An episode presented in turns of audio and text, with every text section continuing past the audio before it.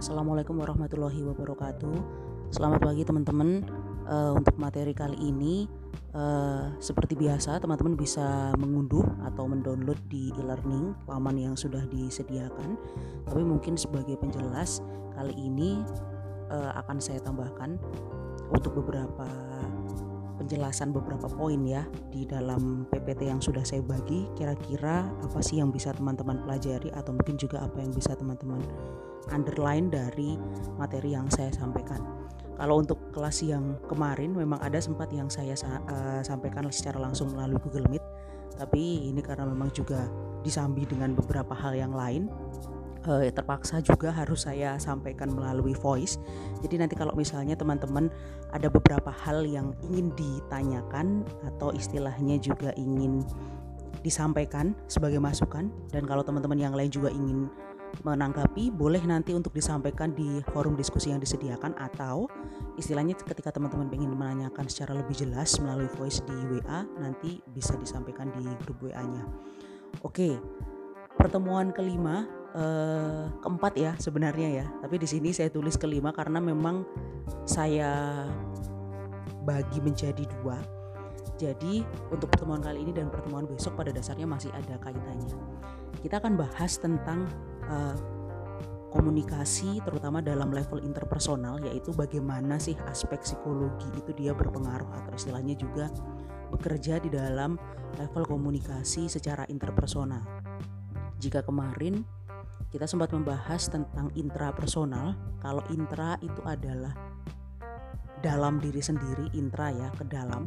Sehingga bisa dikatakan bahwa level komunikasi yang terjadi itu uh, dilakukan oleh diri sendiri. Nah, ini yang biasanya mungkin beberapa ilmuwan atau mungkin juga beberapa pakar komunikasi itu ada yang setuju ataupun juga ada yang tidak setuju karena apa yang menjadi indikator dari komunikasi secara intrapersonal itu pada dasarnya kan tidak bisa diteliti oleh orang lain tidak bisa diamati dan tidak bisa dilihat oleh oleh orang lain dan istilahnya juga hanya dirinya sendiri itu yang bisa mengidentifikasikan kira-kira apa sih komunikasi yang terjadi pada dirinya. Nah, ini yang istilahnya masih menjadi perdebatan. Nah, tetapi untuk level yang lebih luas lagi atau lebih apa ya maksudnya lebih lebih jangkauannya lebih lagi uh, selain bicara tentang diri sendiri kita juga harus ingat bahwa kita adalah makhluk sosial atau manusia itu adalah makhluk sosial yang mana tidak bisa tidak berinteraksi dengan orang lain dan pada dasarnya juga tidak bisa tidak berkomunikasi dengan orang lain bahkan dalam konteks diam pun diam nggak memberikan gerak-gerik atau mungkin stimulus tapi sebenarnya diam dari seorang individu ketika dia berkomunikasi dengan orang lain itu sebenarnya merupakan bentuk stimulus juga. Bentuk pesan yang diberikan apakah itu persetujuan ketidaksetujuan dan seterusnya. Oke dalam komunikasi tataran interpersonal kita harus paham dulu kira-kira komunikasi interpersonal itu apa sih. Kalau misalnya kemarin teman-teman uh, sempat mempelajari tentang ilmu komunikasi, pasti kalian juga masih ingat dengan uh, pengertian atau mungkin juga definisi dari komunikasi interpersonal. Jelas inter itu kalau intra ke dalam, kalau inter itu adalah antar. Jadi interpersonal, antar personal, personal pribadi. Berarti kan bisa dikatakan secara sederhana bahwa komunikasi interpersonal ya adalah komunikasi yang terjadi antara uh, dua orang atau lebih atau dua individu antara satu orang dengan orang lain. Kenapa kemudian saya katakan lebih di sini? Coba diperhatikan. Apakah komunikasi interpersonal itu hanya memungkinkan terjadi pada dua individu saja? Tidak. Sebenarnya dalam konteks dua orang atau lebih di sini, misalnya nih, kalau ini saya ngasih uh, ngasih kuliah ke teman-teman lah. Kebetulan kan kuliahnya daring. Kalau misalnya uh, nanti ketika pertemuan luring saya memberikan masukan-masukan atau istilahnya memberikan materi kepada teman-teman secara langsung saya kemudian berkomunikasi dengan teman-teman di dalam satu kelas di mana kalian ada di dalam kelas itu meskipun kalian terdiri dari banyak orang kira-kira itu termasuk komunikasi interpersonal bukan? Iya, jawabannya iya.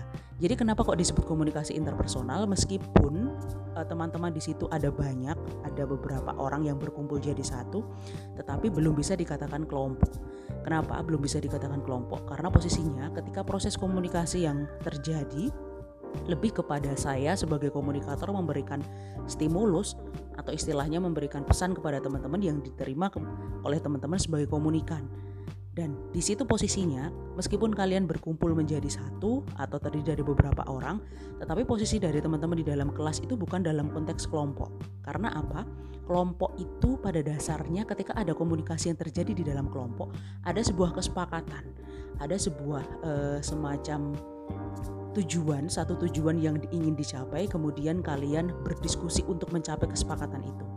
Nah, ini akan berbeda ketika misalnya saya memberikan materi ke teman-teman, level atau tatarannya itu masih masuk dalam konteks interpersonal. Tapi ketika misalnya saya minta teman-teman untuk silakan mendiskusikan topik ini atau silakan mendiskusikan uh, bahan perkuliahan ini. Kalian saya bagi menjadi tiga atau empat kelompok. Nah, masing-masing dari kelompok ini kemudian akan terlibat dalam konteks komunikasi kelompok. Karena apa? Ada satu hal yang akan kalian diskusikan, ada satu hal yang kemudian akan kalian capai melalui kesepakatan-kesepakatan dari orang per orang yang ada di situ. Meskipun dalam kelompok itu, kemungkinan juga akan terjadi komunikasi-komunikasi interpersonal yang lainnya untuk nanti masuk ke dalam atau sebagai materi dari komunikasi kelompok. Jadi boleh saya katakan sebenarnya di sini ada irisan antara komunikasi intrapersonal kemudian di dalam kemudian berkembang lagi menjadi komunikasi interpersonal yang mana antar setiap personal yang berkomunikasi itu mereka juga terjadi proses internal, mereka juga terjadi proses berpikir, mereka juga terjadi proses mempersepsi sesuatu yang mana itu terjadi secara intrapersonal. Kemudian dalam tataran yang lebih luas lagi, antar personal-personal ini ketika dikumpulkan dalam sebuah kelompok, maka mereka akan melakukan komunikasi dalam tataran kelompok. Ya tadi yang saya katakan, ada satu kesepakatan yang kemudian ingin dicapai, ada satu tujuan yang kemudian ingin diraih atau juga merujuk pada uh, kira-kira mereka akan merembukan apa sehingga kesepakatan bersama ini mereka jadi satu suara. Lah nanti lebih luas lagi dalam kelompok akan ada organisasi atau sampai dalam tataran komunikasi yang diterima secara massa bahwa ada lembaga media yang mengirimkan pesan begitu. Oke. Dan kali ini kita akan membahas tentang uh, komunikasi dalam tataran level interpersonal, bagaimana uh, psikologi komunikasi itu bekerja di situ. Nah, seperti tadi yang saya sampaikan, bagaimana kok dalam interpersonal itu perlu dibahas aspek psikologi komunikasinya atau kenapa kok aspek psikologi itu mempengaruhi tataran atau level interpersonal. Pada dasarnya ketika kita berkomunikasi dengan orang lain, kita tidak bisa mengendalikan uh, persepsi orang lain terhadap pesan yang kita sampaikan dan kita juga tidak bisa mengendalikan persepsi orang lain kepada kita.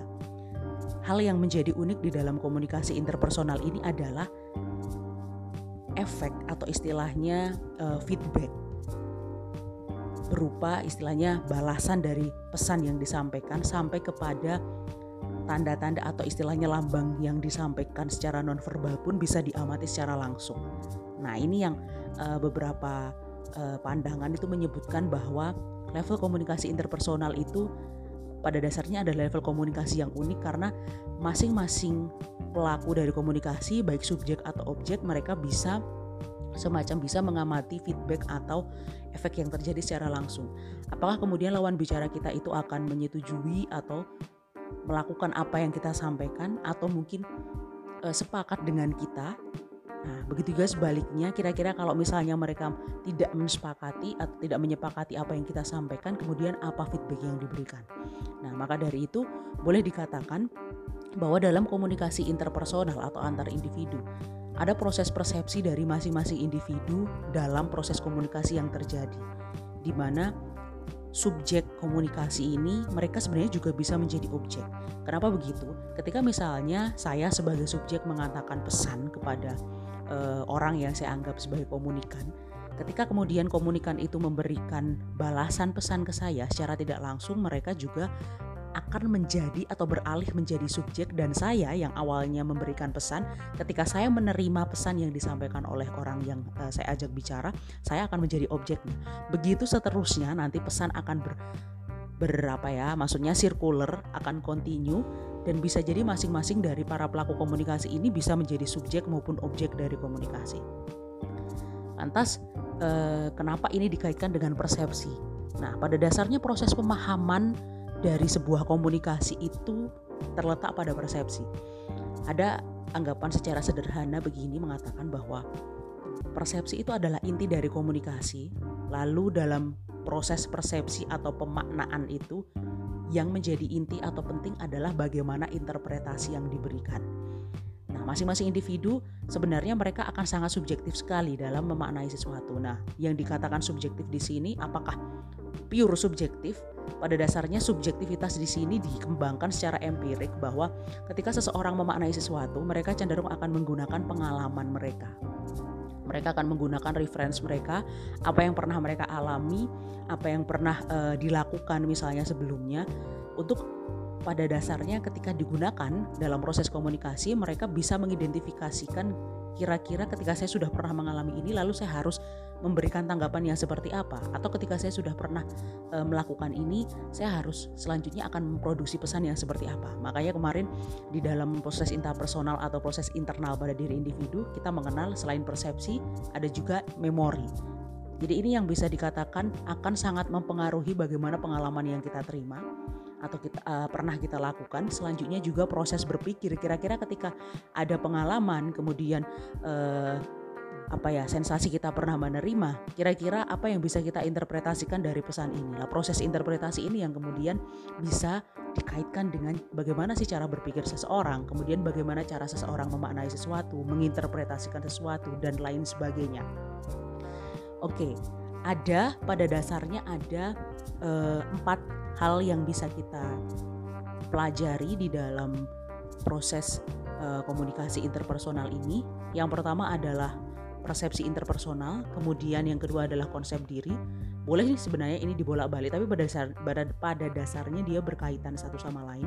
Kemudian ada juga istilah atraksi interpersonal dan hubungan interpersonal.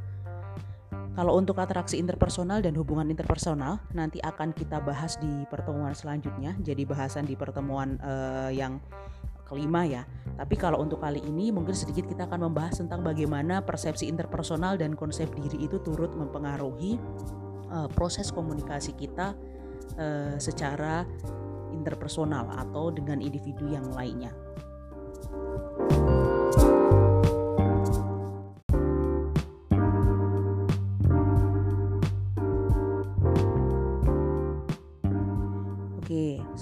Lanjutkan ya.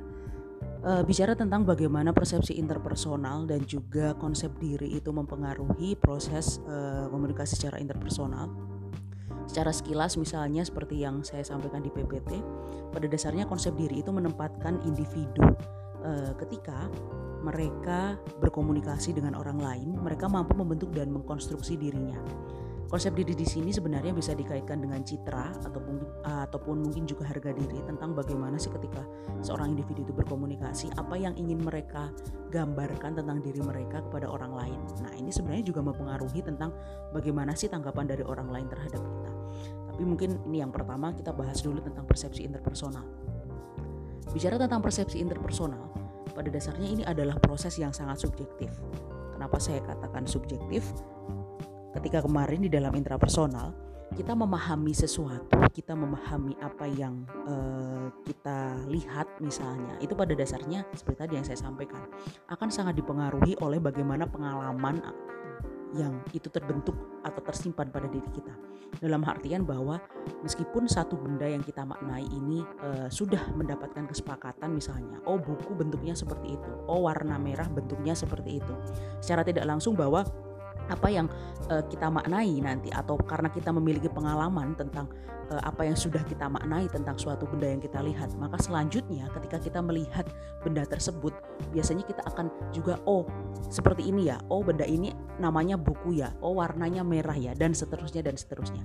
Lah ini sedikit berbeda ketika misalnya kita dihadapkan pada komunikasi dalam tataran interpersonal di mana ketika pesan itu disampaikan, kita tidak hanya berfokus pada pesan atau message yang disampaikan, tetapi kita juga akan terikat dengan kondisi bahwa orang-orang atau personal ini yang kita ajak bicara atau sedang berkomunikasi dengan kita, kita juga dituntut secara tidak langsung untuk mempersepsikan bagaimana uh, mereka. Kita juga secara tidak langsung dituntut untuk mempersepsikan bagaimana persepsi mereka terhadap kita.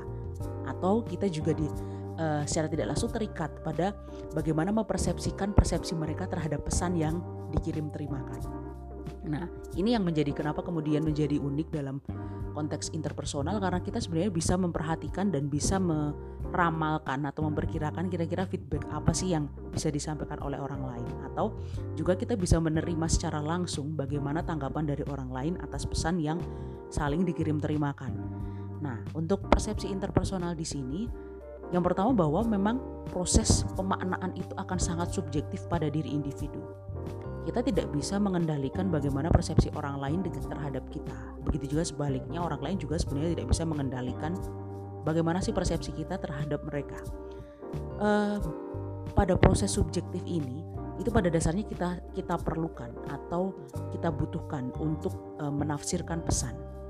Jadi ketika persepsi itu menjadi inti dari komunikasi, maka inti dari komunikasi ini akan sangat tergantung pada bagaimana penafsiran dan interpretasi yang uh, kita lakukan.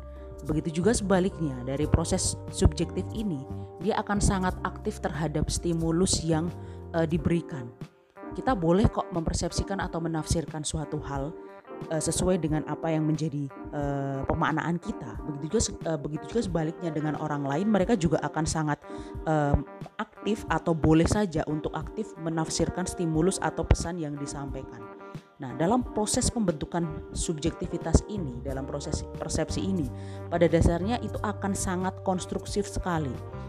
Masing-masing individu mereka akan memiliki kesempatan untuk mengkonstruksi dan membentuk persepsi mereka berdasarkan proses berpikir mereka dalam menafsirkan sesuatu.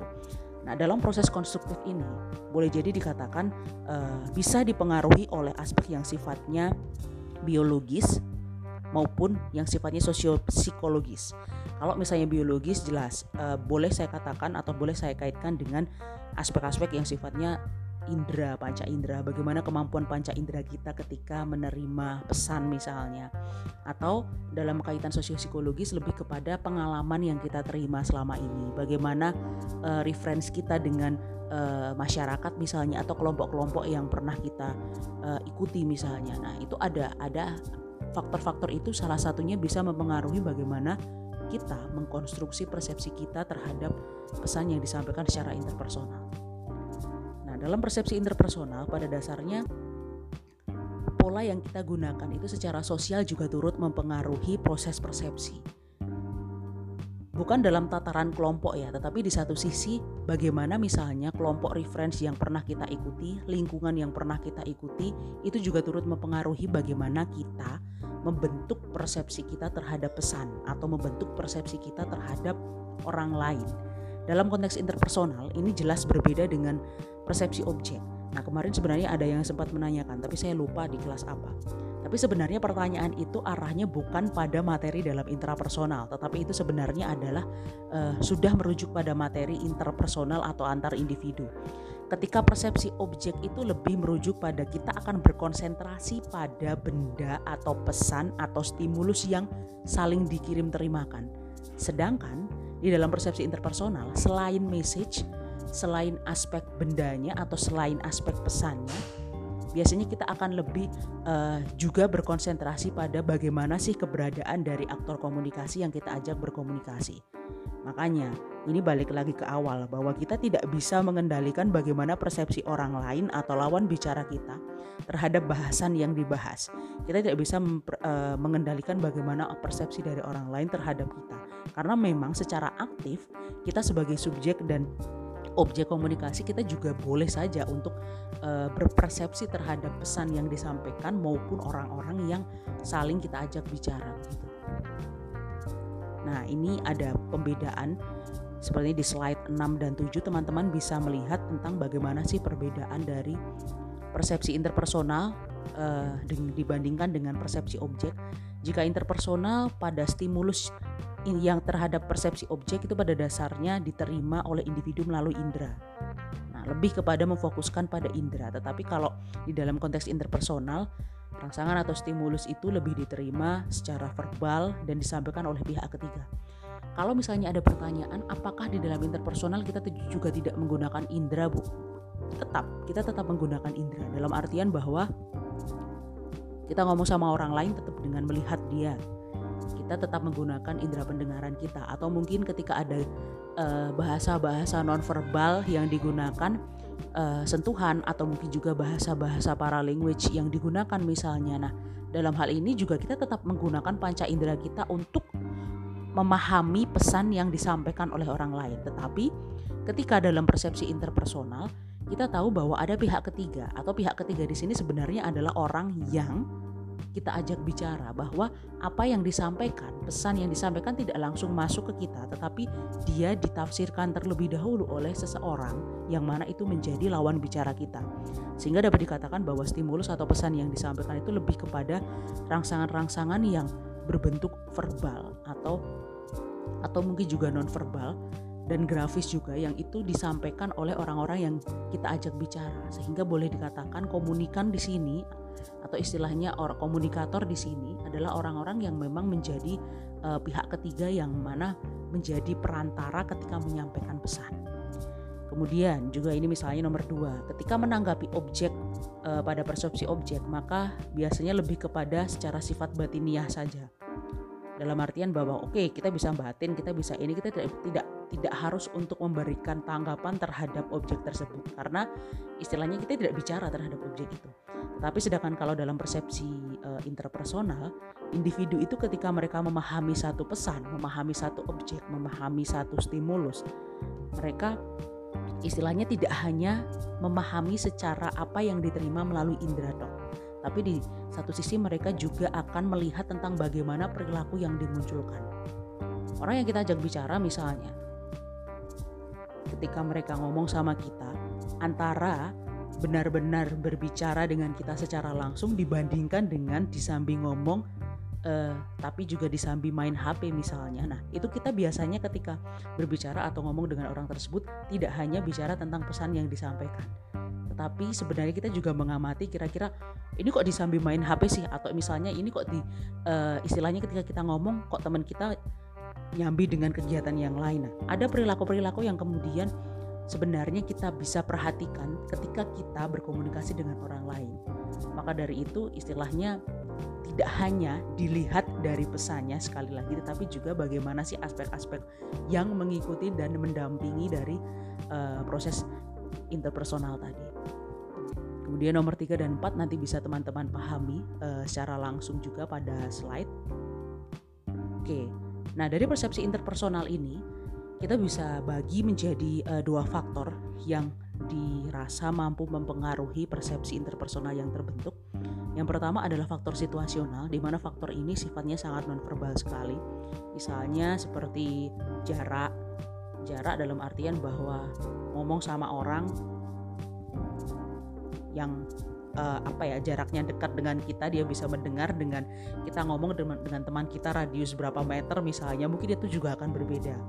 Lalu juga dengan petunjuk kinesik atau gerak gerik kira-kira ketika kalian ngomong kalian akan menggunakan tangan kalian nggak? Atau ketika kalian ngomong kalian akan uh, istilahnya menggunakan kaki kalian tidak? Kemudian juga petunjuk wajah mimik wajah. Jadi ngomong ketika marah sama istilahnya berbicara atau berdialog ketika sedih atau ketika sedang tidak mood itu biasanya akan menunjukkan bagaimana e, raut muka atau wajah itu juga turut mempengaruhi. Kemudian juga para linguistik cara mengucapkan lambang-lambang verbal, kemudian juga penampilan. Nah, boleh jadi misalnya penampilan e, kita diperlu misalnya suatu ketika kita harus berbicara atau berdialog dengan orang yang lebih tua misalnya. Nah, bagaimana kita harus berpenampilan itu biasanya juga diperhatikan. Jadi kadang kita ngomong sama orang yang penampilannya lusuh misalnya dibandingkan dengan orang-orang yang mungkin lebih rapi, biasanya akan menimbulkan persepsi yang berbeda. Meskipun sebenarnya ada juga istilah bahwa don't judge the person by its cover misalnya. Tapi di satu sisi ternyata penampilan ini juga turut mempengaruhi aspek-aspek yang sifatnya sangat situasional eh, terhadap persepsi interpersonal yang terbentuk. Kemudian ada juga faktor fungsional yang mana sifatnya sangat personal ya pada diri sendiri.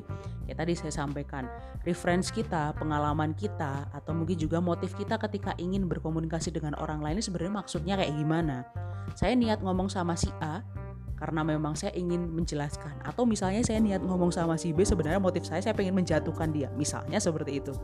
Ada beberapa motivasi yang juga mempengaruhi bagaimana sih kita ketika uh, berkomunikasi secara interpersonal sampai ke arah kepribadian. Nah, secara karakter misalnya terbentuk pada diri kita orang yang uh, dengan kepribadian tertentu itu juga akan bisa jadi memunculkan atau memproduksi pesan yang uh, berbeda juga. Nah, ini juga mempengaruhi tentang bagaimana komunikasi interpersonal yang terbentuk. Nah, dalam persepsi interpersonal ada dua hal yang istilahnya bisa apa ya di uh, diidentifikasikan. Yang pertama adalah berkaitan dengan bagaimana pembentukan kesan. Kemudian yang kedua ada berkaitan dengan pengelolaan pesan. Pada dasarnya berlangsungnya proses persepsi interpersonal ini akan sangat berkenaan dengan pembentukan kesan.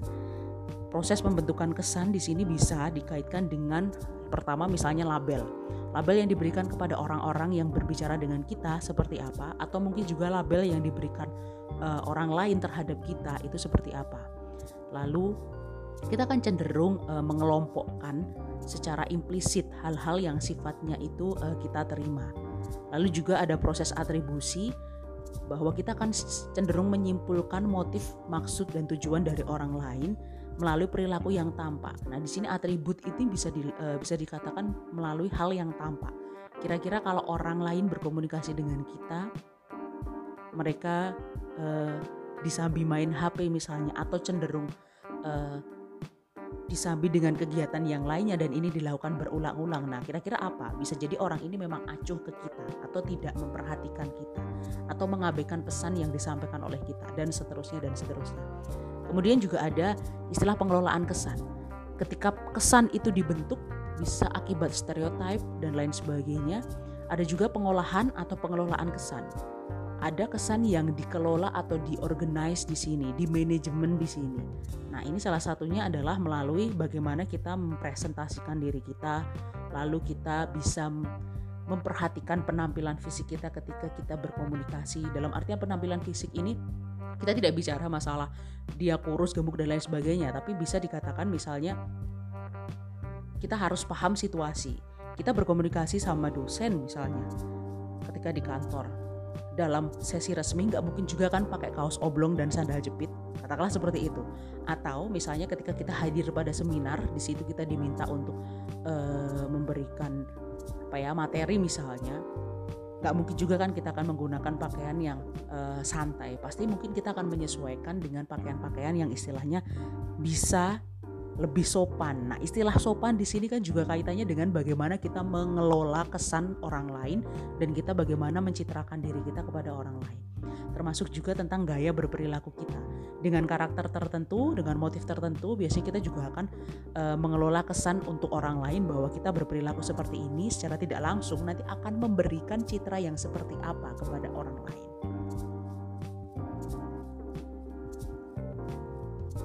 Oke,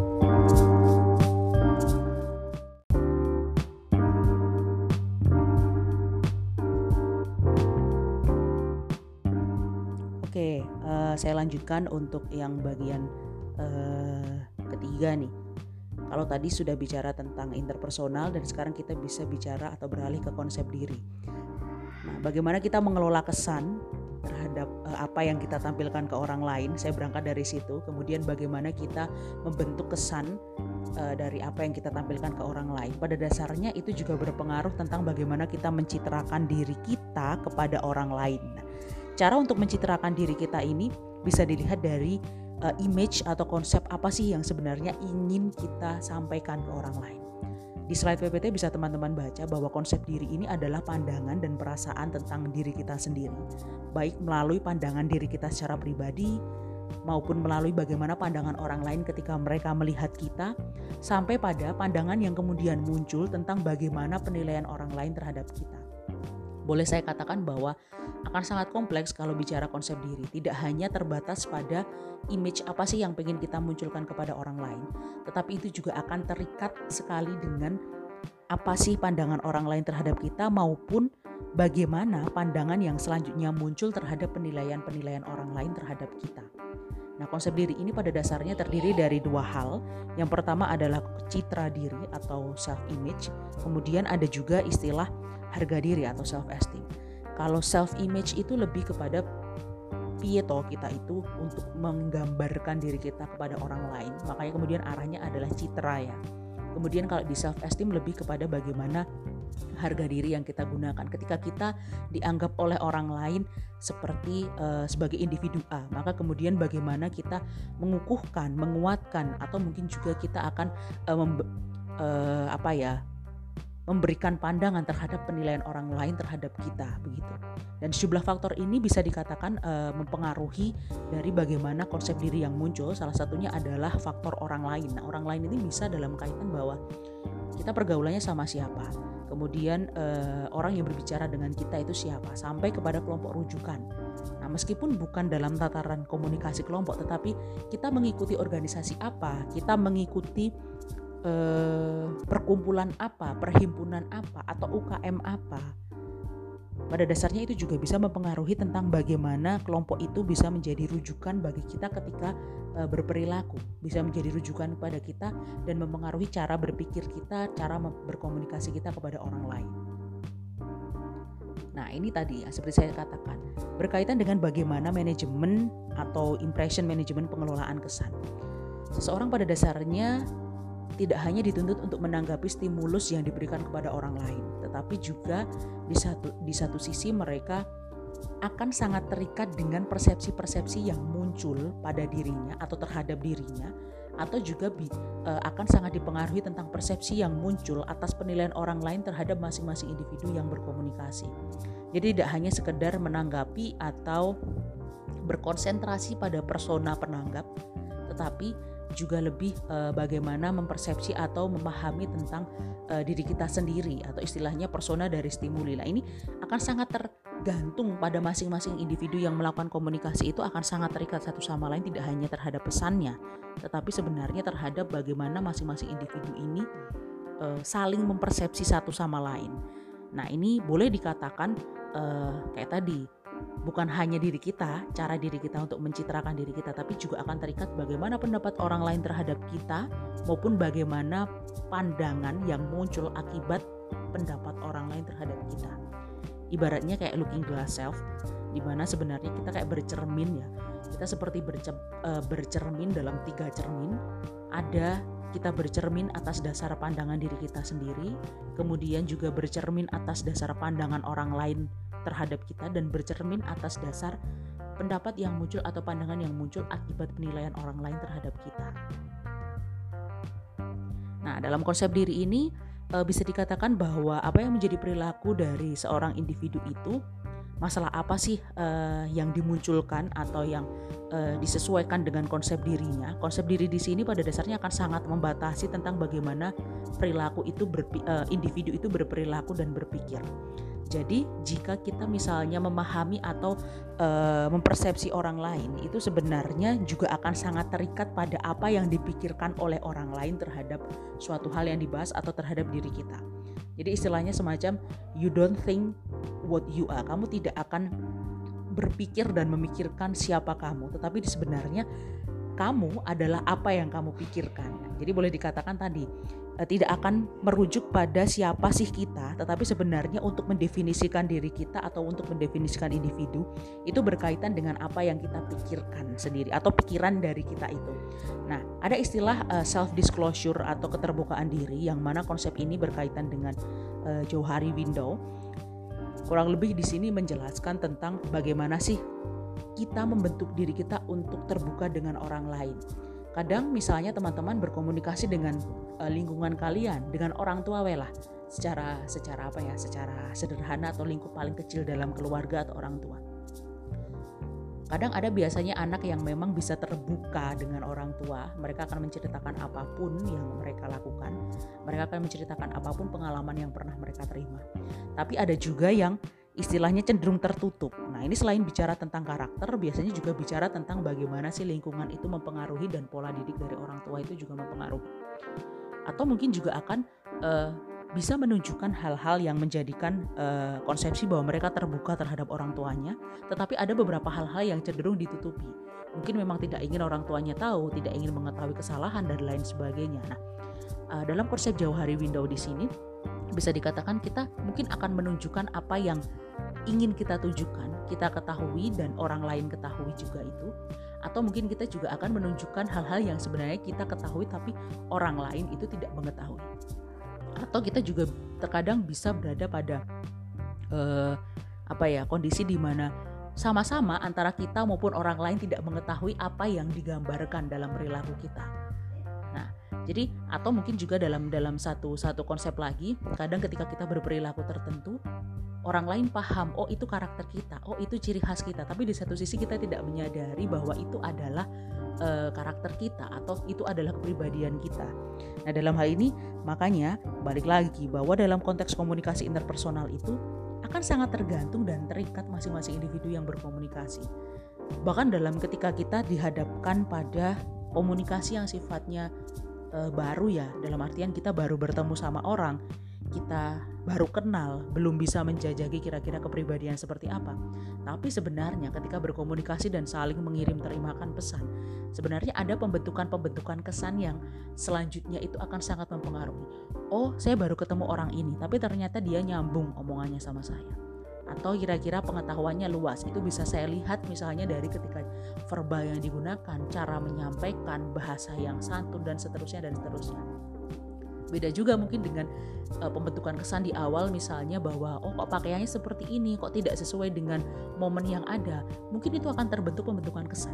Meskipun memang ketika nanti misalnya terlibat dalam komunikasi selanjutnya apakah kesan itu akan diingkari atau sebenarnya akan dikukuhkan dengan kesan-kesan yang selanjutnya. Nah, ini yang makanya yang balik lagi saya katakan bahwa komunikasi level interpersonal ini bisa dikatakan sangat unik begitu karena uh, keterikatan dari masing-masing personal yang melakukan komunikasi itu akan sangat terlihat di sini. Oke, dalam konsep diri bicara tentang bagaimana pembentukan image ada istilah percaya diri dan selektivitas. Nah, ini nanti mungkin yang bisa teman-teman uh, kembangkan ya. Dalam konsep diri ketika kita merasa terbuka dengan orang lain, ada disclosure di situ. Ada istilah yang dinamakan confidence atau percaya diri yang mana ini juga menentukan bagaimana kita PD atau e, berani untuk menentu, e, membentuk konsep diri kita terhadap orang lain. Nah, kepercayaan diri ini juga diperlukan untuk mengkonstruksi dan e, memunculkan bagaimana karakteristik dari sifat kita. Oh, saya pede nih, saya sebagai orang disiplin, maka kemudian saya ingin menunjukkan diri saya sebagai orang yang disiplin.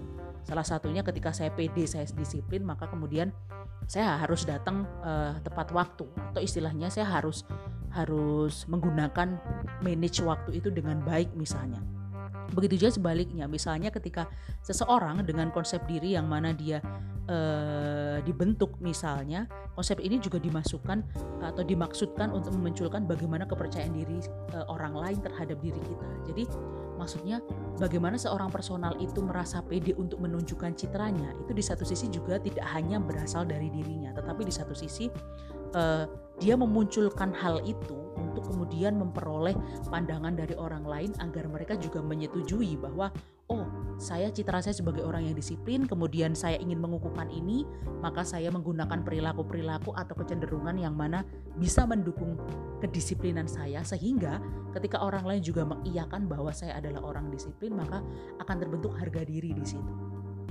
Kemudian selanjutnya ada aspek pemilihan atau selektivitas bahwa biasanya ketika kita membentuk harga diri, uh, membentuk konsep diri kita, konsep di sini sangat-sangat selektif ya dalam artian uh, kita akan cenderung menggunakan atau memilih dan memilah kira-kira ketika saya ingin mencitrakan diri sebagai orang yang disiplin misalnya saya akan memilah beberapa hal-hal yang itu bisa mendukung atau bisa menambah penguatan bahwa saya adalah orang yang disiplin. Kira-kira oh pengalaman saya ketika saya ikut acara itu ketika saya ingin menceritakan diri saya uh, secara disiplin berarti saya harus seperti apa misalnya?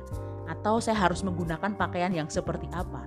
Saya harus memanage waktu saya yang seperti apa? Dan seterusnya dan seterusnya. Oke di sini ada banyak hal sebenarnya yang bisa teman-teman elaborasi tapi istilahnya uh, beberapa yang saya sampaikan semoga bisa menjadi pembuka dulu ya di awal. Kira-kira bahwa komunikasi yang kalian lakukan di orang uh, kepada orang lain itu sebenarnya bisa di breakdown dan bisa dipeliti satu-satu. Mulai dari yang hanya sekedar membatin atau berpikir sampai ketika konteks kalian komunikasi dengan orang lain itu sebenarnya kompleks ya. Jadi tidak hanya sekedar oke okay, saya ngirim pesan, saya memberikan stimulus kemudian orang lain uh, mengiyakan, tidak. bagaimana dia mengiyakan, bagaimana kemudian dia berperilaku seperti uh, persetujuannya itu sebenarnya juga juga juga bisa di breakdown dalam konteks psikologi komunikasi secara interpersonal ini atau sampai pada uh, kenapa kok orang orang yang maksudnya berpenampilan baik dan sebagainya itu juga akan mendukung proses komunikasi mereka, proses lobbying mereka misalnya. Nah, ini sebenarnya juga bagian dari faktor-faktor yang kemudian bisa mempengaruhi uh, aspek-aspek psikologi yang melingkupi proses komunikasi interpersonal. Oke, mungkin itu yang bisa saya sampaikan ke teman-teman. Jika nanti ada beberapa pertanyaan bisa disampaikan melalui forum atau juga melalui uh, grup WA yang disediakan. Jadi nanti kalau misalnya uh, belum saya jawab, nanti ditunggu saja. Mungkin akan saya ini ya, karena memang semingguan ini sedang agak ribet dari dari kemarin. Beberapa teman-temanmu juga sempat saya tinggal tapi ketika misalnya nanti ada jawaban-jawaban atau apa yang perlu saya sampaikan nanti akan akan saya sampaikan dan saya berikan konfirmasi bahwa sudah saya jawab begitu oke terima kasih atas perhatian teman-teman semoga hari kalian menyenangkan dan semoga materi yang disampaikan juga bermanfaat uh, silakan nanti bisa dipahami dan bisa melakukan presensi sesuai dengan jam. Begitu terima kasih. Mohon maaf apabila ada salah kata akhir kata. Wassalamualaikum warahmatullahi wabarakatuh.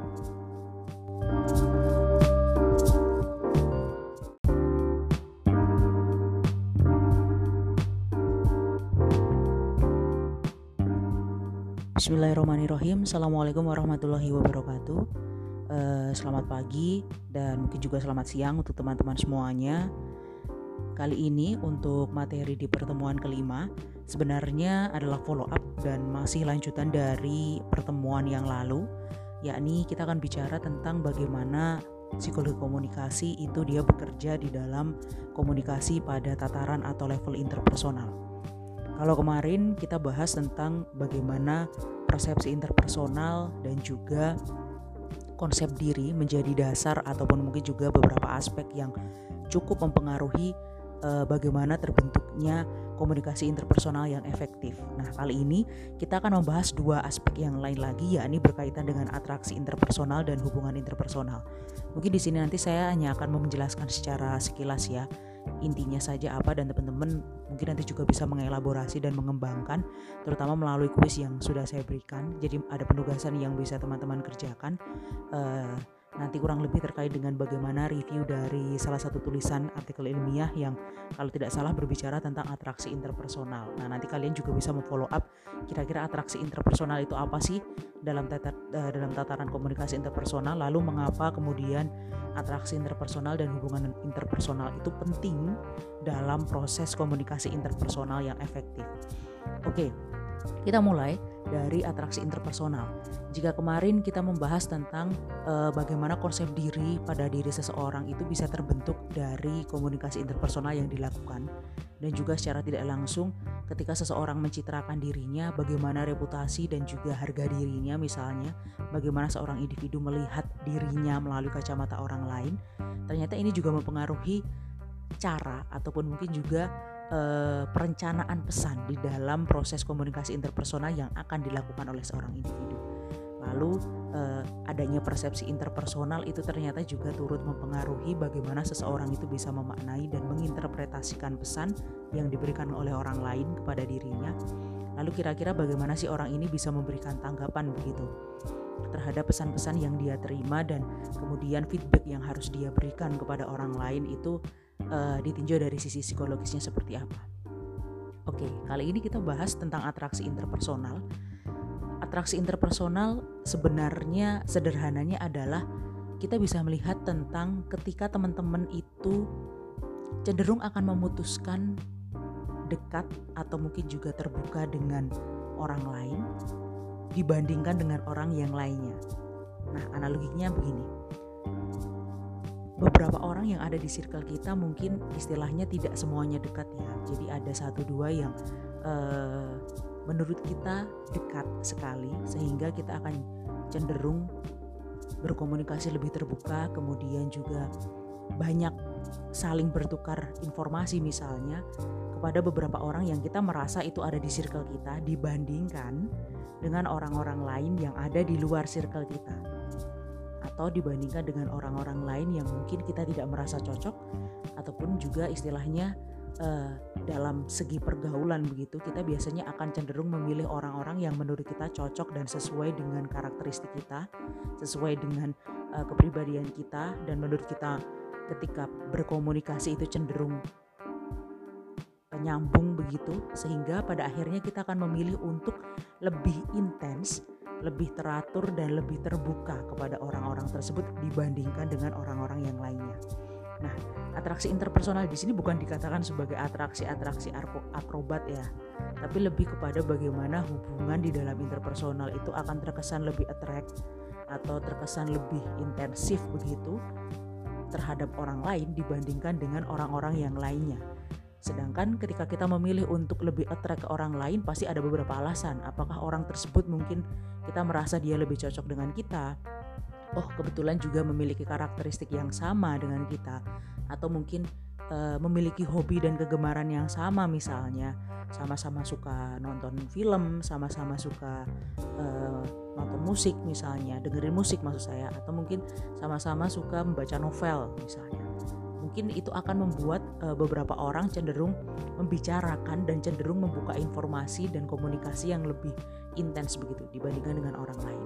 Nah, atraksi interpersonal di sini di slide kedua bisa teman-teman lihat bahwa ada proses komunikasi yang mampu meramalkan dari mana pesan itu muncul dan kepada siapa pesan itu mengalir dan bagaimana pesan itu diterima. Maksudnya adalah ketika kita memutuskan untuk dekat dengan siapa dan lebih attract ke siapa, biasanya kita bisa meramalkan dan bisa memperkirakan uh, dan bisa memperkirakan kira-kira pesan ini akan kita sampaikan ke siapa dan uh, kira-kira pesan ini sebenarnya akan saya bawa ke mana dan bagaimana kira-kira tanggapan orang-orang yang berada di circle saya teman-teman yang mungkin uh, sama hobinya dengan saya ketika saya membicarakan ini misalnya dan atraksi interpersonal ini juga akan uh, sangat tergantung pada adanya batasan di mana kepada individu itu dia merasa tertarik dengan orang lain atau tidak.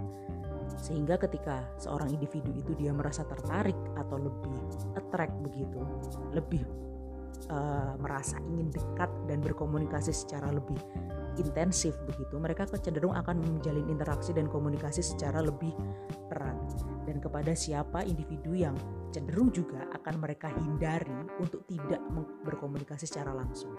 Jadi mungkin ini nanti kalau teman-teman istilahnya menyesuaikan dengan kehidupan kalian, biasanya di dalam satu kelas, kalau misalnya teman-teman mungkin sudah sudah dipertemukan di dalam satu kelas ya, istilahnya ada yang dari satu kelas berisi 35 sampai 40 anak.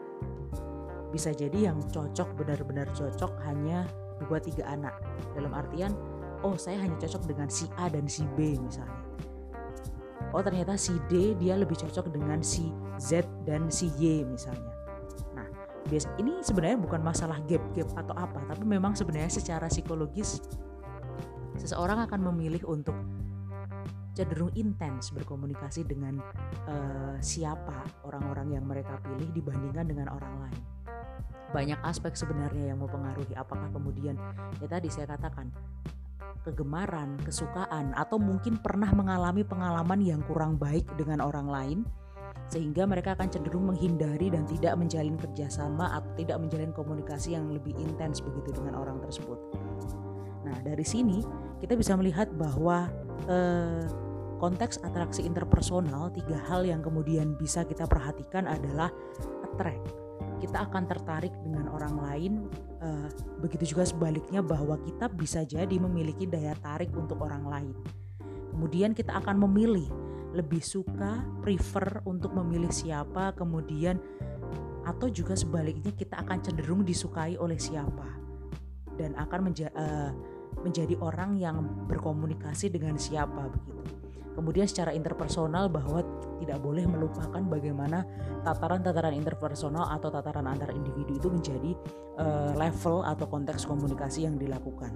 Dan faktor prefering di sini atau kesukaan terhadap orang lain di sini bisa jadi menjadi sikap yang positif atau daya tarik dari seseorang yang mana itulah yang kemudian mempengaruhi bagaimana sih secara psikologis kita akan cenderung lebih attract terhadap orang itu dibandingkan dengan orang lain. Dan di sini memang seperti yang eh, hampir sama ketika kita bicara tentang persepsi interpersonal maupun konsep diri, ada faktor-faktor yang mempengaruhi baik itu yang sifatnya personal maupun yang sifatnya situasional.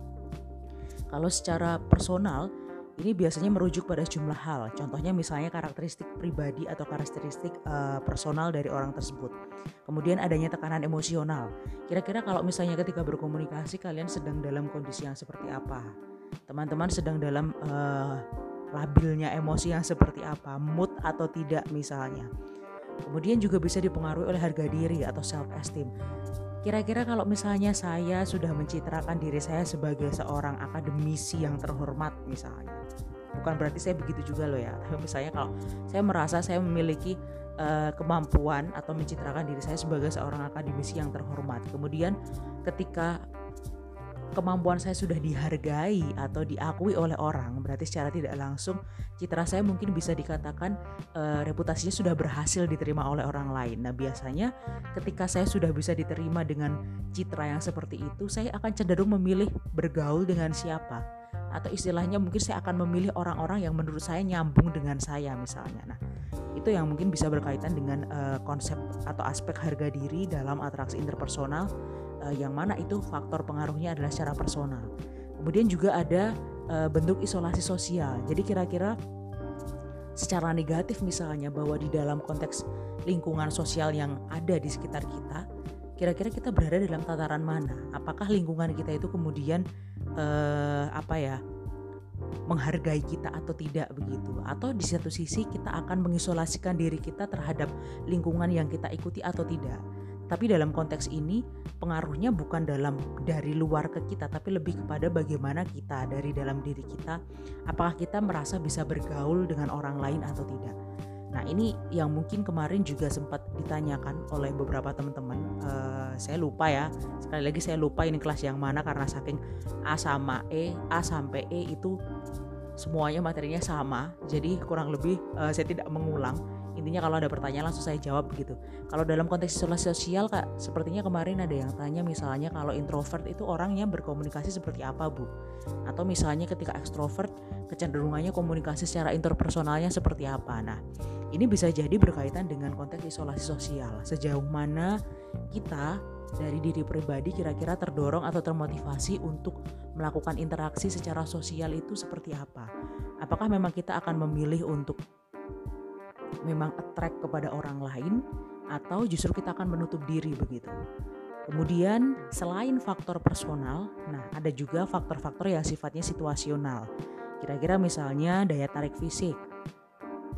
Tidak bisa dipungkiri bahwa ketika daya uh, artefak secara fisik ya maksudnya daya tarik secara fisik atribut yang melekat misalnya pada orang-orang yang good looking itu akan cenderung menarik perhatian orang lain untuk merasa attract dan dalam tanda kutip secara psikologis tergoda untuk attract dalam melakukan komunikasi. Nah, ya sederhananya kalau misalnya dihadapkan pada dua laki-laki yang satu ganteng, yang satu biasa saja atau mungkin perempuan, dua perempuan yang satu dianggap cantik secara umum, kemudian yang satu mungkin dianggap biasa saja, mungkin lawan jenisnya akan memilih untuk berbicara dengan siapa. Nah, sadar atau tidak memang daya tarik fisik itu menjadi salah satu hal yang juga mempengaruhi bagaimana atraksi interpersonal itu dimunculkan. Kemudian juga adanya ganjaran. Nah, kira-kira kalau ganjaran ini eh, kaitannya apa ya? Lebih kepada mungkin reward kali ya. Jadi kira-kira apa sih ketika saya attract dengan siapa, apa yang akan bisa saya dapatkan? Ketika misalnya saya dekat dengan siapa, kira-kira apa yang bisa lingkungan saya atau orang-orang lain yang saya ajak bicara itu uh, berikan kepada saya. Kemudian kalau familiarity, familiarity lebih kepada ya familiar. Jadi kita tidak asing dengan orang itu. Ini mungkin yang bisa kita alami ketika misalnya teman-teman masuk dalam dunia baru, kalian hidup di dalam dunia baru yang kalian belum mengenal, tiba-tiba kalian ketemu sama orang yang berasal dari lokasi yang sama dari daerah yang sama. Biasanya mau kenal atau enggak pun kalian akan cenderung TP-TP untuk ngajak bicara. Oh kamu dari ini ya, iya kita sama dari lingkungan ini dan seterusnya dan seterusnya. Karena memang ada familiarity di situ. Nah ini yang juga berkaitan dengan kedekatan jarak. Jadi beberapa orang yang istilahnya merasa bahwa dia lebih intensif berkomunikasi dengan tetangganya dan akrab begitu merasa akrab biasanya mereka akan cenderung banyak berkomunikasi dibandingkan dengan orang lain yang mungkin jaraknya jauh atau memang tidak saling mengenal. Nah, di dalam atraksi interpersonal ini boleh saya katakan bahwa atraksi interpersonal itu sebenarnya berpengaruh dalam proses komunikasi interpersonal yang selanjutnya itu merujuk atau e, berimpact terhadap penilaian dan penafsiran pesan. Kalau kemarin sempat pada persepsi atau mungkin juga pengelola uh, konsep diri itu ada istilah pengelolaan kesan dan pembentukan kesan. Nah, tetapi kalau dalam atraksi interpersonal lebih jauh lagi biasanya selain penafsiran makna, biasanya juga berkaitan dengan penilaian. Kita kalau de merasa dekat dengan seseorang, biasanya kita dalam tanda kutip bisa menilai orang itu, sikapnya seperti apa, karakternya seperti apa, kemudian gaya bahasanya atau gaya bicaranya seperti apa, dan seterusnya. Dan biasanya ini juga mempengaruhi proses komunikasi yang dilakukan. Apakah apa yang dimaksud oleh si A ketika dia merasa dekat dengan si B itu apa yang disampaikan si A apakah bisa diterima oleh si B dengan baik? Karena biasanya ketika orang yang dekat pun itu tanpa harus banyak menyebutkan pesan atau konteks komunikasi pesan komunikasinya secara gamblang itu biasanya sudah dapat dimengerti begitu. Kemudian juga ada asumsi bahwa ketika individu dia merasa tertarik untuk melaksanakan atau melakukan komunikasi dengan orang lain secara lebih intens, biasanya dia akan merasa lebih mudah menafsirkan pesan. Nah, ini tadi yang saya uh, saya katakan. Ini sebenarnya ada ada hubungannya atau ada kaitannya dengan uh, hubungan interpersonal. Bahwa contoh sederhananya misalnya ketika kita udah deket sama orang lain, tanpa harus kemudian banyak bicara ngomong A, B, C panjang lebar biasanya dia udah tahu maksud kita seperti apa hanya dengan bahasa-bahasa nonverbal atau mungkin juga dengan beberapa tanda yang semacam mengukuhkan pesan yang akan kita sampaikan begitu kemudian juga uh, dalam komunikasi ketika kita merasa intens dengan orang lain biasanya juga akan cenderung efektif. Efektifnya adalah selain ketika pesan itu dimengerti, biasanya ketika ada pesan-pesan yang sifatnya lebih persuasif itu akan lebih mempengaruhi. Contoh sederhananya misalnya ketika kita diberikan testimoni terhadap satu barang yang diiklankan, kalau yang memberikan apa ya pernyataan atau testimoni adalah orang yang familiar terhadap kita atau mungkin juga adalah orang yang kita mengenal, kita tahu, kita paham, biasanya mungkin kita akan dalam tanda kutip cenderung tergoda untuk mengiyakan apa yang disampaikan oleh orang tersebut. Nah, ini yang juga e, bisa dikatakan bahwa atraksi interpersonal itu kedekatan dan lain sebagainya itu menjadi salah satu hal yang juga mempengaruhi e, proses komunikasi yang sifatnya interpersonal.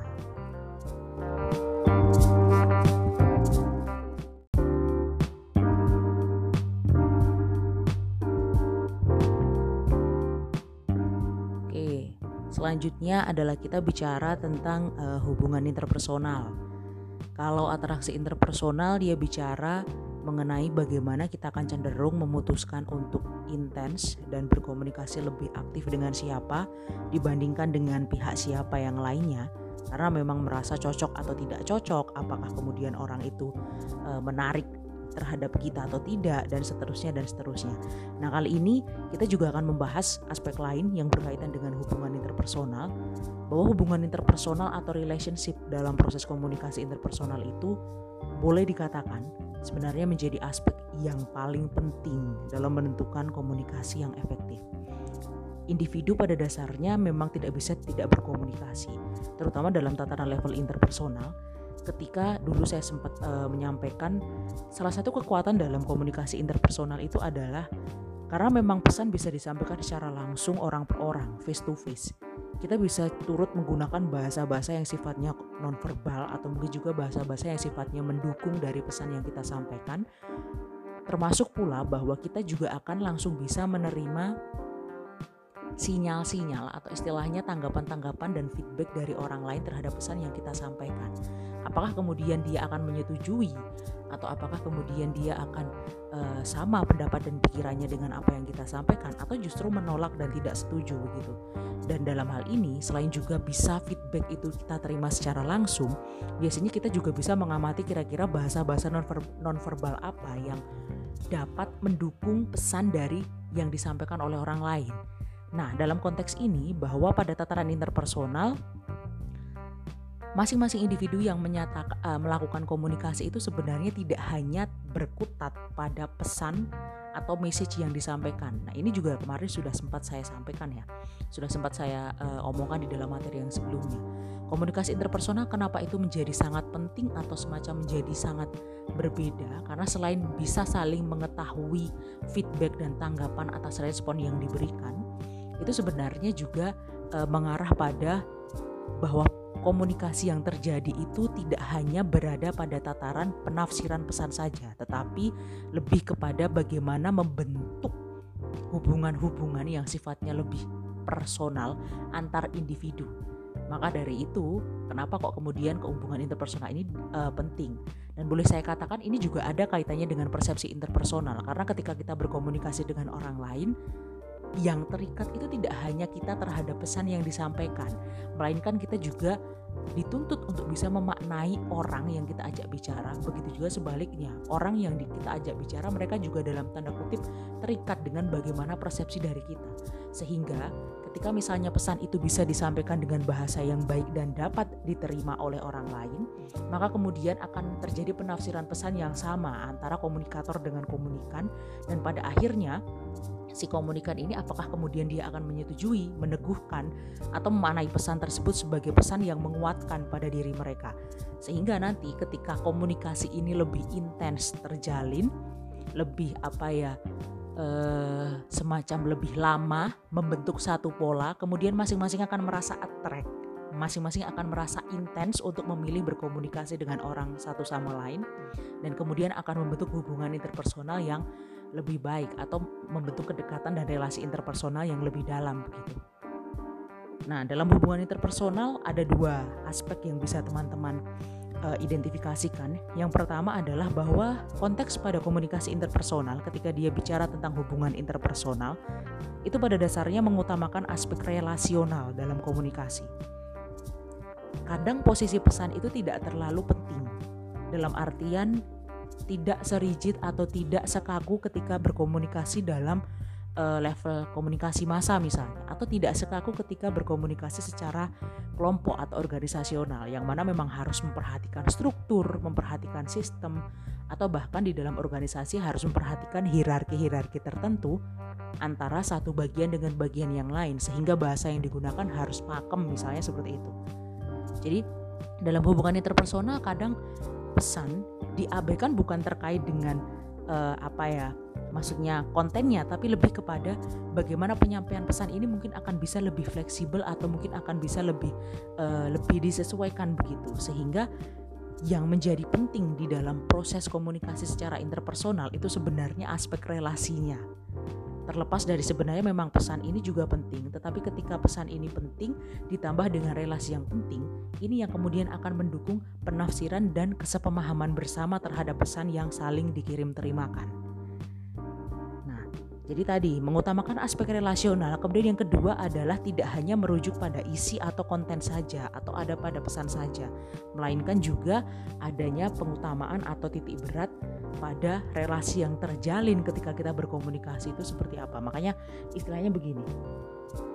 Ada kalimat bahwa ketika kita ingin menjalin relasi dengan orang lain itu bukan harusnya memang komunikasi yang dibangun tidak hanya secara formal, tetapi juga informal. Bagaimana tatap muka, bagaimana kemudian uh, ngomong berdua misalnya atau dalam satu kondisi yang lebih santai sehingga masing-masing akan lebih terbuka dalam menyampaikan pesan-pesan uh, atau istilahnya eh, stimulus-stimulus yang mungkin saling dikirimkan. Kemudian juga dalam konteks komunikasi interpersonal ini secara simbiotis mampu mempengaruhi aspek relasional. Dan sekaligus adanya aspek relasional ini sebenarnya juga mempengaruhi sifat dari komunikasi yang terlibat di antara uh, di antara keduanya. Jadi maksudnya bahwa kayak tadi yang saya bilang, ketika dua orang berkomunikasi itu sebenarnya yang dijalin bukan hanya pesannya loh tapi di satu sisi dua orang ini ketika ngomong uh, secara tatap muka itu sebenarnya juga menjalin tentang bagaimana kedekatan-kedekatan dan aspek emosional yang disampaikan. Nah, ini kalau boleh saya contohkan, itu sebenarnya adalah teman-teman mungkin akan merasakan hubungan emosional yang berbeda ketika misalnya saya mengajar secara langsung kepada kalian dibandingkan dengan saya ngomong seperti ini atau bahkan mungkin ketika saya menggunakan Google Meet atau Zoom. Meskipun Google Meet atau Zoom ini juga bisa memfasilitasi kita untuk bertemu bersama atau mungkin ketika dibuka semuanya kamera ya bisa jadi saya bisa tahu oh si A itu namanya ini, oh si B namanya ini, si C namanya ini. Atau mungkin kalian juga bisa tahu misalnya Bu Resa itu yang mana, bentuk es yang kayak ngopo toh atau mungkin uh, bentuk kacamata yang dipakai itu yang kayak gimana, jilbabnya yang sering dipakai itu kayak gimana dan seterusnya dan seterusnya. Tetapi ternyata saya menemukan memang beberapa kali meskipun menggunakan Zoom, Google Meet atau lain sebagainya, nyatanya itu tidak bisa benar-benar menggantikan konteks komunikasi interpersonal yang biasa dilakukan dalam pengajaran luring. Boleh saya katakan bahwa bisa jadi teman-teman yang memang iya kalian akan memaknai pesan yang saya sampaikan melalui e-learning misalnya atau mungkin teman-teman bisa memahami apa yang saya sampaikan melalui e-learning dengan kalian baca, mengunduh dan lain sebagainya atau ketika untuk keperluan bahwa pengen tahu Bu Resa bentuknya yang kayak gimana, sosoknya yang kayak gimana, teman-teman bisa melakukan apa ya ketika bisa mengamati saya ketika melakukan uh, perkuliahan secara langsung misalnya atau melalui Google Meet, langsung by media loh ya.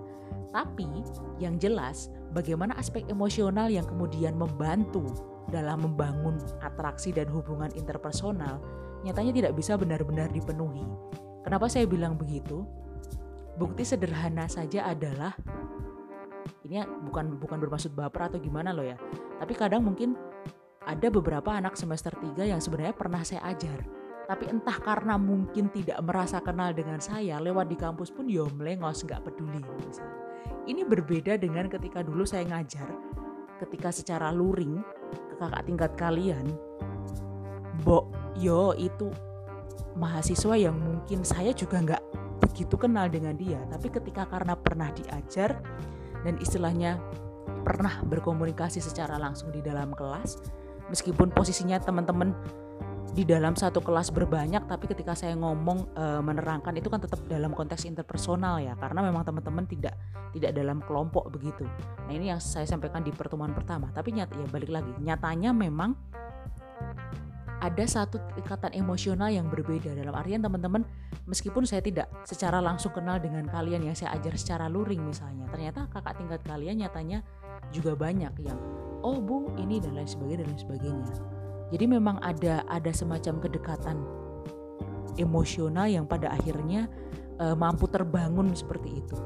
Dan istilahnya juga uh, ini cukup cukup apa ya yang membedakan antara bagaimana pengajaran secara daring atau online itu nyatanya juga terkadang menghabu, menghapus atau semacam tidak bisa menggantikan sepenuhnya aspek-aspek yang itu bisa terbangun melalui pertemuan secara langsung.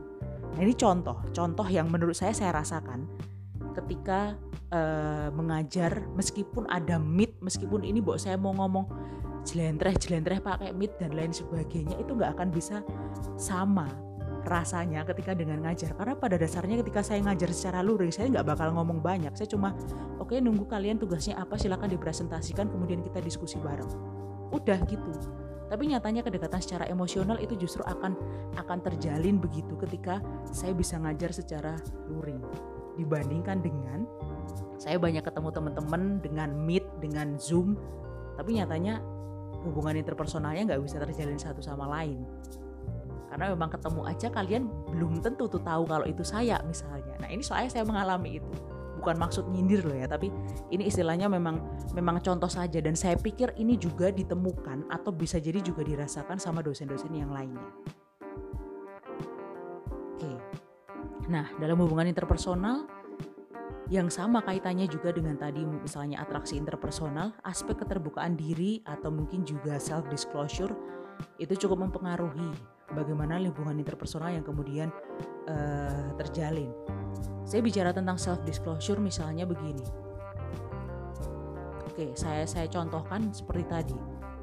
Beberapa teman-teman yang mungkin nah ini saya yang agak bingung. Saya berharapnya nanti juga kita sudah akan uh, pertemuan secara luring ya mungkin atau entah kapan atau entah nanti hanya beberapa sehingga saya pikir perlu ada kejelasan-kejelasan tertentu dalam beberapa poin pengajaran yang saya harapkan bisa disampaikan secara underline. beberapa mahasiswa yang mungkin merasa attract dengan saya atau mungkin juga pernah beberapa kali berkomunikasi dengan saya biasanya nanti ketika mereka terlibat di dalam uh, konsultasi biro skripsi misalnya ketika menyampaikan ini maksudnya apa? Kemudian proposal maksudnya apa? Outline ini berbicara tentang apa? Masalahnya di mana? Dan seterusnya dan seterusnya. Biasanya ketika yang merasa memang attract dan merasa memiliki hubungan interpersonal yang baik mereka akan cenderung menceritakan secara lebih gamblang, lebih luwes, lebih lugas, dan juga lebih terbuka.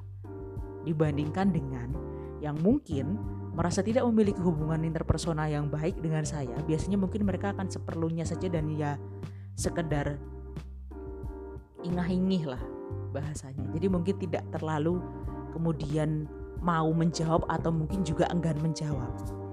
Nah, ini juga wajar saja ketika misalnya dalam konteks interpersonal yang uh, lainnya misalnya dalam lingkungan keluarga bisa jadi dalam sebuah lingkungan keluarga kita nggak deket sama uh, kakak kita misalnya atau mungkin kita hanya akan cenderung terbuka kepada ibu sehingga kita akan banyak menceritakan hal-hal yang kita alami kepada ibu kita tetapi ketika kita tidak merasa dekat dengan kakak kita meskipun misalnya hidupnya hanya berdua misalnya dengan kakaknya ya bisa jadi dia, dia tidak akan uh, menceritakan apa sih atau istilahnya tidak akan bersifat terbuka begitu dengan uh, saudaranya atau kakaknya tersebut. Jadi posisinya vis a vis lah maksudnya dalam artian bahwa kita ketika merasakan bahwa misalnya kita terbuka ke orang lain atau kita merasa attract ke orang lain biasanya kita akan cenderung banyak ngomong. Kita akan ya tadi saya sampaikan, kita attract, kita biasanya akan merasa intens untuk komunikasi dengan orang tersebut. Lalu selanjutnya kita akan uh, lebih memilih memproduksi beberapa pesan yang sekiranya bisa kita jadikan topik pembicaraan dan kita akan membuka bahwa diri kita loh seperti ini. Kita akan membuka uh, bahwa kehidupan kita loh seperti ini dibandingkan dengan misalnya dengan orang lain yang menurut kita kita nggak dekat. Menurut kita kita tidak tidak banyak berkomunikasi dengan orang tersebut sehingga untuk kemudian membuka diri dan menceritakan apa yang kita maksudkan atau mungkin juga menceritakan apa uh, yang kita bahas di dalam proses komunikasi itu mungkin cenderung akan tidak tidak bisa tersampaikan dengan baik. Nah, ini yang uh, sebenarnya bisa dibahas dalam konteks hubungan interpersonal. Ada teori dari Goleman dan Haman yang merujuk pada teori pertukaran sosial, kemudian juga teori peranan, teori permainan, dan teori interaksional pertukaran sosial mungkin lebih kepada membahas tentang bagaimana sih eh, pertukaran-pertukaran pesan yang saling dikirim terimakan. Kemudian juga dalam konteks peranan kita biasanya akan cenderung berperan sebagai siapa. Role atau fungsi kita di dalam masyarakat itu sebenarnya sebagai siapa? Sehingga pada akhirnya kita akan membatasi pergaulan kita sebatas apa? Atau kita akan lebih cenderung memilih untuk terbuka kepada siapa saja. Nah, ini juga kaitannya kayak tadi, misalnya ketika kita merasa attract kita akan memilih attract ke siapa sih gitu? Apakah kita hanya akan memilih attract ke orang-orang yang menurut kita menarik secara fisik? Atau mungkin kita akan attract kepada orang lain yang menurut kita uh, punya kepintaran sehingga kita bisa mendapatkan keuntungan dari itu misalnya atau kita akan cenderung menggunakan kira-kira peranan kita seperti apa di dalam masyarakat kemudian juga teori permainan lebih kepada bagaimana kita memainkan diri kita di dalam peran-peran kita tersebut. Kemudian juga dari segi interaksional ya lebih kepada ketika kita berkomunikasi sebenarnya secara tidak langsung kita juga memainkan interaksi yang ada. Jadi berkomunikasi itu juga sebenarnya melakukan proses interaksi sosial yang uh, mengiringi atau istilahnya berada dalam proses komunikasi yang dilakukan tersebut. Oke, uh, kurang lebih itu yang bisa saya sampaikan. Mohon maaf kalau tadi mungkin contohnya agak geladrah ke mana-mana, tapi memang saya rasa dalam konteks uh, baik interpersonal atau mungkin juga nanti dalam konteks kelompok atau mungkin dalam tataran masa atau apa terutama dalam konteks interpersonal ini ya mungkin istilahnya ada beberapa hal yang istilahnya juga kayak tadi saya bilang pembelajaran luring ini cukup dalam tanda kutip menghambat proses kedekatan secara interpersonal sadar atau tidak meskipun ada istilah CMC computer mediated communication. Kalian boleh menyatakan bahwa chat melalui WA itu cukup interaktif dalam membangun relasi interpersonal. Kalau misalnya ditanyakan apakah mempengaruhi e, bisa mempengaruhi atau bisa melihat bagaimana kondisi emosional seseorang secara langsung, bisa ngasih feedback. Oh bisa, bisa langsung membalas, kemudian bisa langsung dilengkapi dengan emoticon-emoticon, bahkan sekarang modelnya kayak stiker dan lain sebagainya. Stiker yang sifatnya tetap statis atau mungkin juga yang sifatnya GIF misalnya. Atau ketika ngechat melalui IG atau Twitter kalian juga bisa menghubungkan beberapa gambar-gambar yang juga menunjukkan uh, tingkat emosional seseorang atau jawaban-jawaban yang bisa memberikan tanggapan juga secara nonverbal misalnya. Bisa tetapi apakah benar atau apakah bisa dipertanggungjawabkan lambang-lambang yang diberikan tersebut benar-benar mewakili perasaan dan benar-benar mewakili apa yang ingin kalian sampaikan nah ini yang juga menurut saya juga cukup menjadi pertanyaan dan perdebatan juga apakah kemudian CMC itu bisa benar-benar menggantikan dari konteks komunikasi interpersonal. Sama juga poinnya ketika posisinya teman-teman e, melakukan komunikasi di dalam konteks perkuliahan daring ini, apakah kemudian melalui Google Meet atau Zoom yang istilahnya juga dapat e, teman-teman bisa melihat secara langsung by media, apakah itu juga nanti akan tetap mewakili atau misalnya ketika saya hanya memberikan materi yang bisa kalian baca atau mungkin materi yang bisa kalian dengarkan untuk seperti saat ini, apakah itu juga bisa mewakili dari uh, pesan yang sebenarnya benar-benar ingin saya sampaikan? Ini yang juga sebenarnya menjadi PR untuk kita bersama. Kira-kira uh, kemajuan teknologi nyatanya menurut saya untuk saat ini belum bisa benar-benar menggantikan konteks komunikasi secara langsung. Oke, okay, itu yang bisa saya sampaikan. Uh, dari komunikasi interpersonal ada empat hal itu. Kalau misalnya ditanyakan apakah empat hal itu menjadi hal yang berurutan atau bisa hanya beberapa yang berbicara atau dianalisis bisa saja tergantung dengan bagaimana teman-teman e, menitik beratkan pada empat hal ini. Tetapi memang kalau dilihat dari sirkuler atau apa ya pola dari sebuah komunikasi interpersonal memang paling tidak ada empat yang memiliki kecenderungan yang bakal dimunculkan ketika kita berkomunikasi secara interpersonal. Jelas yang pertama adalah bagaimana ketika komunikasi interpersonal itu persepsi antar individu itu akan saling terikat. Lalu yang kedua, kita akan memandang bagaimana penilaian orang lain terhadap kita atau penilaian orang lain terhadap penilaian orang yang lain lagi terhadap kita apakah itu sesuai dengan apa yang ingin kita sampaikan atau apa yang ingin kita tunjukkan atau tidak. Nah, ini kaitannya dengan konsep diri. Lalu, ketika dalam sebuah proses komunikasi, kita akan cenderung memilih orang-orang yang menurut kita sesuai dengan apa yang ingin uh, kita gapai misalnya. Kita akan cenderung memilih orang-orang yang menurut kita menguntungkan kita. Dan selanjutnya, bagaimana sih tujuan atau istilahnya follow up dari sebuah komunikasi interpersonal, ya tujuannya adalah bagaimana membangun hubungan dan relasi interpersonal yang baik. Karena itu, yang selanjutnya bisa membantu proses komunikasi interpersonal kita, apakah bisa bersifat efektif ataukah ya hanya sekedar proses penyampaian pesan tanpa kemudian bisa mempengaruhi satu sama lain secara psikologis. Oke, terima kasih atas perhatian teman-teman.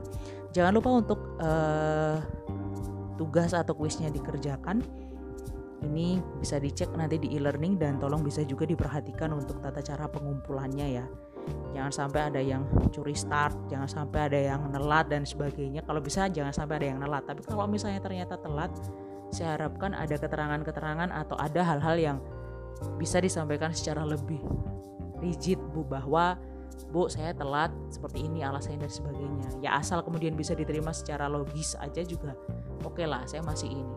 Tapi tolong perhatikan karena saya biasanya memberikan ketentuan untuk mengumpulkan tugas itu secara gamblang dan secara lebih jelas. Sehingga kalau misalnya teman-teman tidak memperhatikan itu saya nggak akan jamin nanti apakah akan saya hitung atau tidak. Oke terima kasih atas perhatian teman-teman. Mohon maaf apabila ada salah kata. Assalamualaikum warahmatullahi wabarakatuh